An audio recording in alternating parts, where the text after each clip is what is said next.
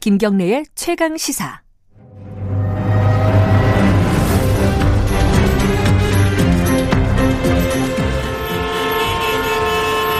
GPS가 연결되었습니다. 김경래의 최강 시사. 여의도 신호등.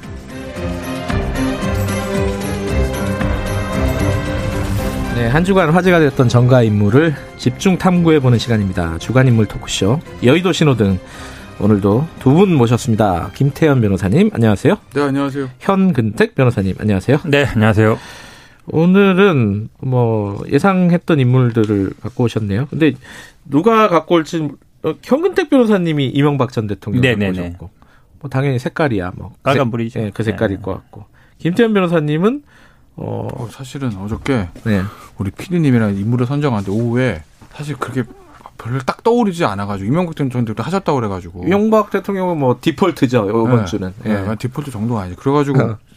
고민하다가 전 정전 정정순 민주당 의원 했거든요 어. 빨간불 빨간불인가요? 그 이후에 막 오후 저녁에 막 뉴스가 터졌어요. 지금 생각하니까 막 추미애 장관도 또 빨간불 또 해도 되지.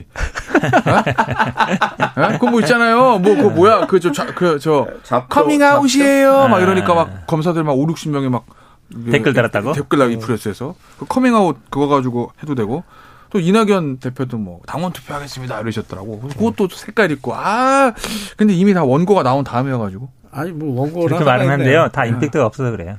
아, 바꾸자 그래서 이낙연 대표를 빨간불로 만약에 아, 한다면 그, 아니요 생 그러니까 그는 색깔은 음. 좀 생각을 해보려고 그런 거고 음. 추장관은 빨간불 하려고 그랬죠. 음. 이미 다 나온 얘기고 뭐 우리도 뭐 다 뭐 할 거다라 얘기했잖아요. 음. 공천할 거다 얘기했고 추미애 장관 얘기도 뭐 댓글 다는 수준에서 끝날 거예요. 옛날처럼 막 사표 던지고 겁난 겁난 안 일어나나요? 왜냐면 요즘요. 나가도 어렵습니다. 아, 그래도 저 네, 나가도 예전처럼 아, 두분 다 변호사라 네, 잘 아시는구나. 나가도 쉽지 않아요. 그러니까 그냥 아니, 댓글 달고. 제가 뭐 겁난이라는 게 아니라 뭐 하다 보면 조직의 구성원들이 본인의 생각과 다른 글을 달 수도 있잖아요. 뭐 KBS 그러고 다 그런 거 아니겠습니까? 네, 그걸 무슨 뭐 커밍아웃이네요? 뭐 좌표 찍어가지고 그게 저는 조직의 리더로서로 올바른 처신인가라는 생각을 하면 그래서 빨간불 얘기한 거예요. 제가 보기엔 언론이 네. 이 검란을 자꾸 붙이는 경향이 있어요. 아. 실제로 일어나지도 않는데 예전 같으면 막 쌈구경이 제일 재밌거든. 막 네. 사표 던지고 뭐 우리 막 하는데 요즘 댓글 달고 거의 끝나요. 안 나와요. 그러니까 음. 검란은 제가 보기에 그냥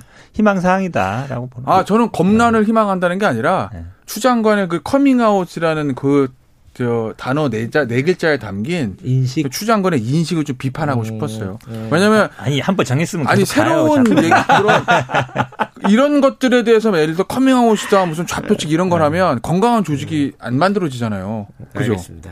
아 근데 저는 목적을 달, 목적을 달성했네. 받아주시는 바람에 주제로 들어가기 싫은가 봐요. 빨리 이명박 전 대통령으로 네. 들어가 보죠.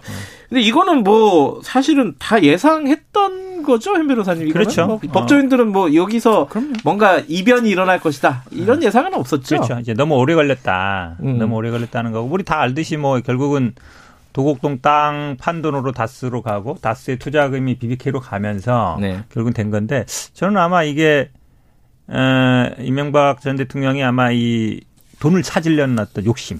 그러니까 다스, 그러니까 다스가 투자한 BBK 돈을 찾으려는 욕심. 그게 제가 보기에는 어쨌든 이 결과를 부른 것 같아요. 왜냐하면 음. 횡령 이런 것도 있지만 뇌물이 죄가 굉장히 무겁거든요. 네. 뇌물 1억만 받아도 거의 몇 년 살았는데 삼성에도 받은 돈이 뭐 8, 90억 되니까 음. 200 몇십, 30억 뭐 다스 돈 횡령한 거는 사실은 일반 우리 경험으로 보면 뭐 2, 3년 이렇게 안 나와요. 근데 이, 이 뇌물이 크다 보니까 형량이 많아진 건데 결국은 그게 뭐냐면 돈 찾으려고 투자한 돈 140억 찾으려고 소송비죠. 그렇죠. 네. 음. 일반적이면은 안 쳐. 왜냐면 한 150억 찾으려고 하는데 소송비로 8, 90억 쓴다는 게 말이 안 되잖아요. 자기 돈 아니니까. 음. 남의 돈이니까 그냥 막 쓴 거죠, 어찌 보면. 음. 뜬금없는 이분 6811님이 김태현 변호사님은 대통령으로 나와달라고. 뭔 소리죠, 이거는? 서울시장이라도 나와달라. 이게 누구 훌륭하신 분이시구만. 어, 진짜 뭔, 뭔 소리라니. 어, 예? 예. 아침에 잠이 덜 깨신 것 같은데, 아, 이분께서는. 근데 예. 이게 지금 이명박 대통령 그 뒤에 나오니까 입장을 보면은 그 전에 뭐 항소심 뭐 이렇게 뭐 선고할 때도 그런 입장이 나왔는데 재판에 불복하는 듯한 이 입장을 계속 밝혀요. 뭐 졸속 재판이었다, 뭐 진실을 밝히겠다. 이거는 본인한테도 손해 아니에요, 이거? 이런 게 있어요. 제가 역대로 네. 모든 정치인들이 네. 뇌물이든 뭐든 비리로 유죄를 받은 분도 있고 무죄를 받은 분들이 있잖아요. 음. 하나부터 열까지 내가 잘못했습니다라는 분은 본 적이 없어요. 아 그런가요? 앞으로 한분 정도인데 제가 누군지 얘기 할게요. 음. 왜냐 그분은 있는데 그분 말고는 대부분 다 난 억울하다. 그래도 끝까지 무죄가 나온 분도 있어요 실제로. 음. 예를 들면은 박지원 의원하고 누구죠? 저 돌아가신 정두원 의원 같은 경우에는 결국 구속까지 됐는데 뭐 박주선 전 의원에 말할 것도 없고 의원은 구속까지 됐는데 결국 이제 저축은행 관련해서 무죄가 나온 무죄 거잖아요. 났죠. 예. 근데 아닌 분들도 많다는 거예요, 사실은. 음. 끝까지.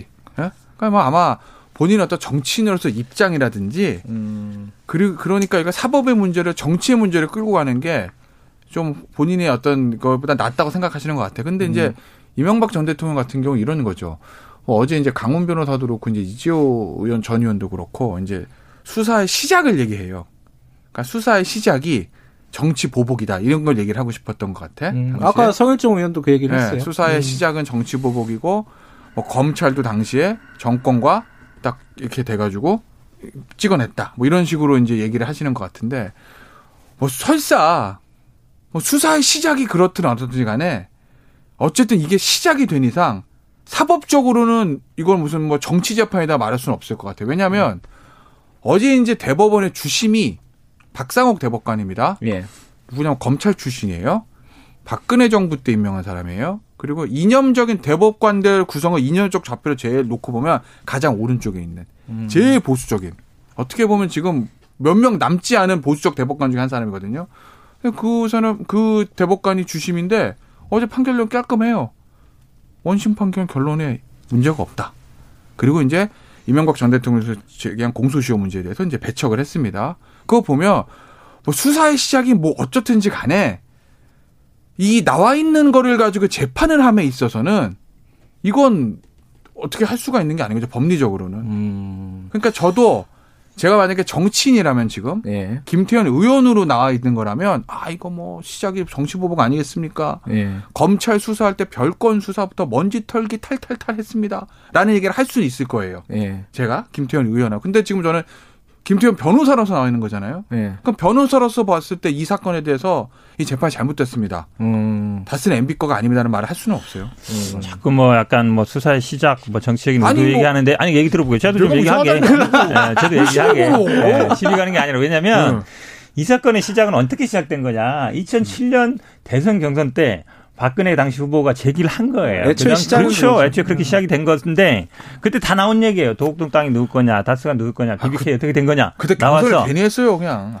그때 사실은 그러면서 굉장히 치열해졌고 그때 이게 다 거짓말입니다 하면서 결국 검찰 수사했지만 모형이 받았고 그 다음에 이제 특검했지만 결국은 근데 조금씩 나왔어요. 아 이게 누구 제3자 소유인 것 같다. 그 다음에 특검에서도 아뭐 백매덕 횡령한 것 같다 나왔는데 그 주체는 못 집었던 거거든요. 그러니까 어찌 보면 시작이 만약에 이 정치적인 의도로 했다는 건 제가 보기에 틀린 얘기다. 시작은 오히려 당내의 어떤 경선 과정에 아시겠지만 그 이후로 친이 친방 뭐 총선 때마다 학살하고 이러면서 치열하게 싸웠거든요. 네. 그 싸움에 시작된 것이지. 근데 저는 한 가지 얘기하고 싶은 게 이명박 전 대통령이 이게 어떤 불복에 저는 돈 문제도 있다고 봐요. 왜 그러냐면 이게 지금 벌금 130억 같은 경우에 안 내면은 3년 뭐 노역장이 있지만 추징금 안 내면은 경매로 들어가거든요. 음흠. 근데 이제 논현동 집이 한 뭐 시세를 한 100억 된다 그러는데 재밌는 건 뭐냐면 이게 반은 지분이 김윤호 교사로 돼 있어요. 음흠. 지금 기억하시겠지만 전두환 대통령도 그 연희동 집을 경매하면서 예전부터 그게 어, 그 부인 명의로 돼 있다 이래가지고 사실은 공매가 들어가도 회수를 거의 못 했거든요. 맞아요. 그리고 음. 공매 이 공유 지분 같은 경우에는 우선 매수권이 있어요. 공매인 경우에도. 예. 그러면 누가 그걸 안 사요. 그럼 이 가치가 100억이라 해도 지분이 50%면 50억인데 지금 추징금이 50억 넘잖아요. 네. 제가 보기에 이게 회수가 안 될 가능성이 있어요. 다. 음. 그러면 어떤 문제가 생기냐면 나 다른 재산들 예를 들어서 청계 재단이 실제 개인 소유이 아니냐 음. 아니면 다른 재산들로 갈 수 있는데 저는 아마 이 재산 지키기도 아마 고민하는 중요한 지점 중에 하나가 될 거로 봐요. 근데 뭐 재판에 불복한다고 재산이 지켜지는 건 아니잖아요. 아니죠. 어, 지금 전두환 전 대통령 보면 알겠지만 네.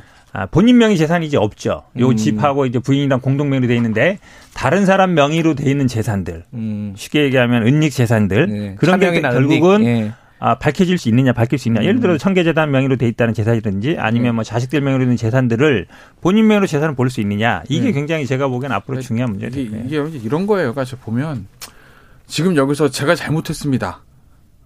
모든 걸 인정하겠습니다. 용서해 주십시오. 하나. 이건 재판의 정치 재판이다. 정치적 수사라가 하나. 결과는 똑같거든요. 재판을 뒤집을 수 있는 것도 아니고. 뭐 결국은 이제 뭐 형집행정자 사면 이런 거 할 때도 본인이 억울하다거나 잘못한다거나 큰 차이는 없을 거예요. 사실은. 그 음. 결정한 데 있어서. 그렇다고 보면 나는 이제까지 아니라고 해왔으니까 음. 이 순간 내가 이게 다 쓰는 내 거고 내가 다 잘못했다라고 하면 본인이 나름의 쌓아온 어떤 에고가 완전히 무너져 버리는 거잖아요. 그래서 아마 그거를 그냥 본인이 가지고 있는 이 이걸 자존감이라고 해야 되나 뭐라고 표현해 제가 단어가 딸려가지고 그걸 지키기 위해서 그냥 억울하다 뭐 정치 재판 이런 입장을 취하는 것 같아요. 그 더불어힘 아 요새 왜 이렇게 더불어힘이라 그러지? 네. 국민의힘에 합당하라고요? 어 대연정? 네. 대연정. 네. 그 국민의힘에서는 네. 이거 네. 전직 대통령이잖아요. 사과를 해야 아, 되는 아, 거라는 얘기 어떻게 보세요? 참 애매한 부분이 박근혜 전 대까지 제 김종인 비대위원장은 좀다 털고 가자는 입장입니다. 그렇죠. 음. 근데 이런 게 있어요. 어, 박근혜 전 대통령의 문제는 박근혜 전 대통령 국정을 운영하다가 나왔던 사람들이고 음. 그리고 그 과정에서 친박 실세남들 그거를 막 뭐 알고 막았는지 모르고도 무시했는지 제가 모르겠어요. 어쨌든 막지 못했기 때문에 음. 법적으로는 모르겠으나 정치적으로는 광의의 공범이라고 볼 수 있는 거죠. 음. 법적으로는 아니죠 당연히만 정치적으로는 막 박근혜 전 대통령은 국정 음. 운영과정 나온 거니까 그러니까 전 사과하는 게 맞는데 이 MB의 문제는 이게 개인 굳이 말하면 개인 비리거든요. 음. 근데 그 개인 비리를 지금 국민의힘 의원이 우리 전 대통령이 개인 비리를 한 거를 죄송합니다라고 하긴 참 그 애매한 측면들이 좀 있다. 좀 차이는 있다. 박 전 대통령이랑. 그래요? 아니 근데 개인 비리가 아니죠. 네. 왜냐면 아니, 누구 아니 보죠.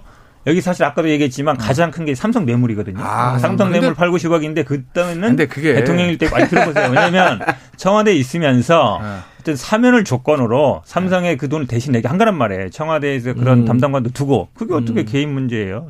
제가 보기엔 근데 그것도 결국 다스부터 나온 거니까 그렇다는 얘기죠. 아침부터 그냥 좀 쉽게 갑시다. 그럼 뭐 그렇게.